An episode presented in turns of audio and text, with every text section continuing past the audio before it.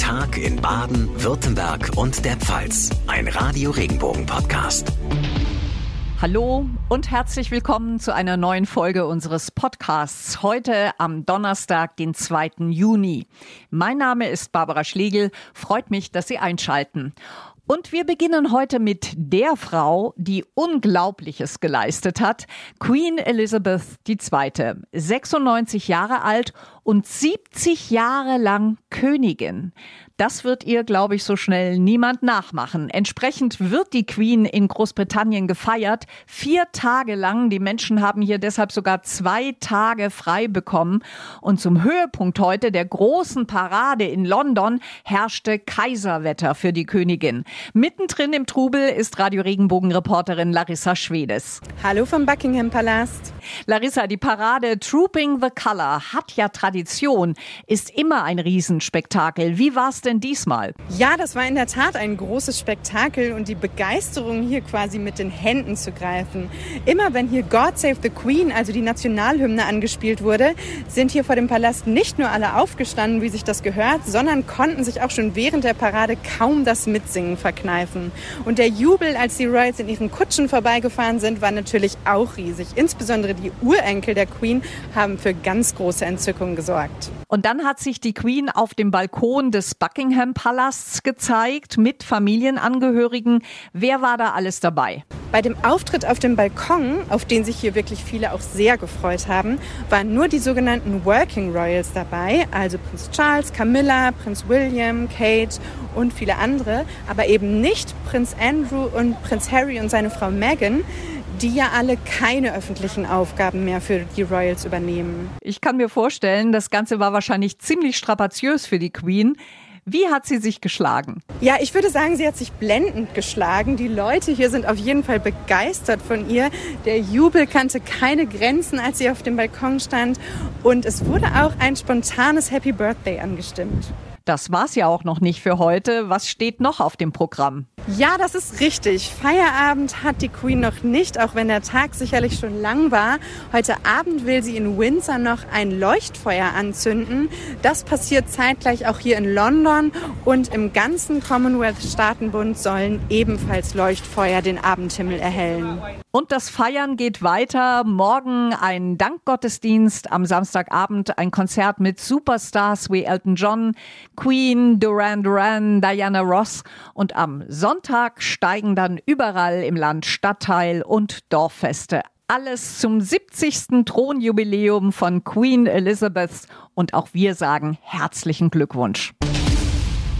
Wir müssen heute aber auch wieder über den Ukraine-Krieg sprechen und seine Folgen. Seit 99 Tagen toben jetzt bereits die Kämpfe in der Ukraine.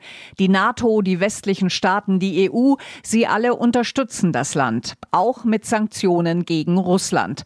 Aber noch immer bezieht Deutschland russisches Öl und Gas. Das sei im Grunde beschämend, hat heute Bundeswirtschaftsminister Robert Habeck im Bundestag gesagt. Wir schauen und diskutieren, wenn wir auf die Sanktionslisten schauen, immer über die Öl- und die Gasverkäufe, die Russland noch immer tätigt. Und ja, die Einnahmen, die Putin erzielt hat in den letzten Monaten durch die hohen Preise, die tun weh.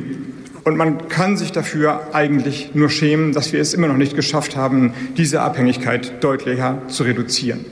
Aber nur auf die Einnahmen, auf die Öl- und Gaseinnahmen von Putin zu schauen, verkennt, was gerade die Wirklichkeit ist. Eine Wirklichkeit, die wir mit, mit den Alliierten zusammen herstellen.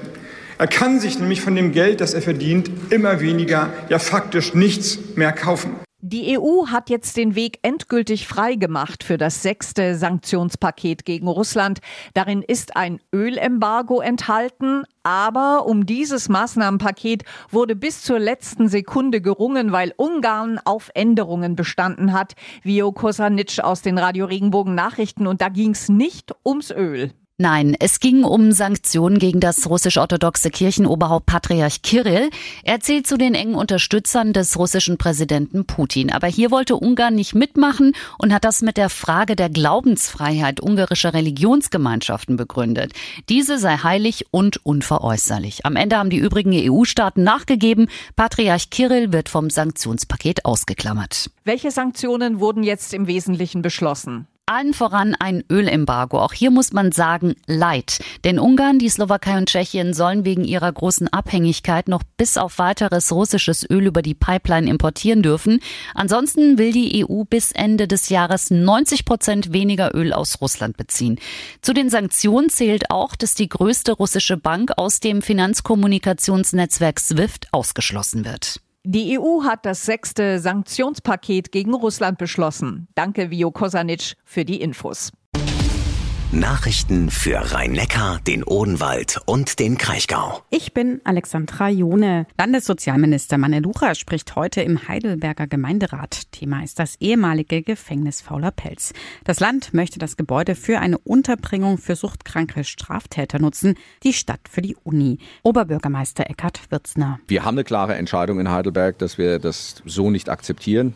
Das Land sieht das anders, äh, aber ich glaube, es ist auch wichtig, dass man sich mal trifft. Die die Argumente nochmal austauscht. Ich sehe jetzt keine Veranlassung, dass wir von unserer Meinung abrücken werden. Wir haben auch Optionen angeboten, auch in Heidelberg und der Umgebung. Los geht der Gemeinderat um 17.30 Uhr.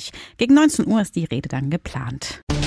Nachrichten für die Region Karlsruhe, die Ortenau und den Nordschwarzwald. Ich bin Sascha Baumann. Die Geothermie-Probebohrung in Graben-Neudorf im Landkreis Karlsruhe ist erfolgsversprechend. In einer Tiefe von etwa 3500 Metern ist dort ein Thermalwasserreservoir entdeckt worden.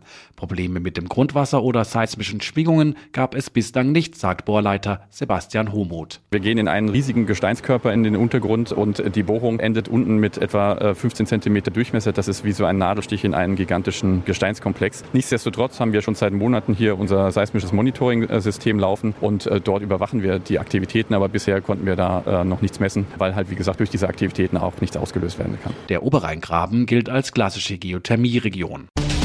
Nachrichten für den Breisgau, den Südschwarzwald und das Dreiländereck. Ich bin Tanja Burger. Da die Vespertouren im letzten Jahr so gut ankamen, werden sie auch in diesem Sommer wieder vom Naturpark Südschwarzwald angeboten.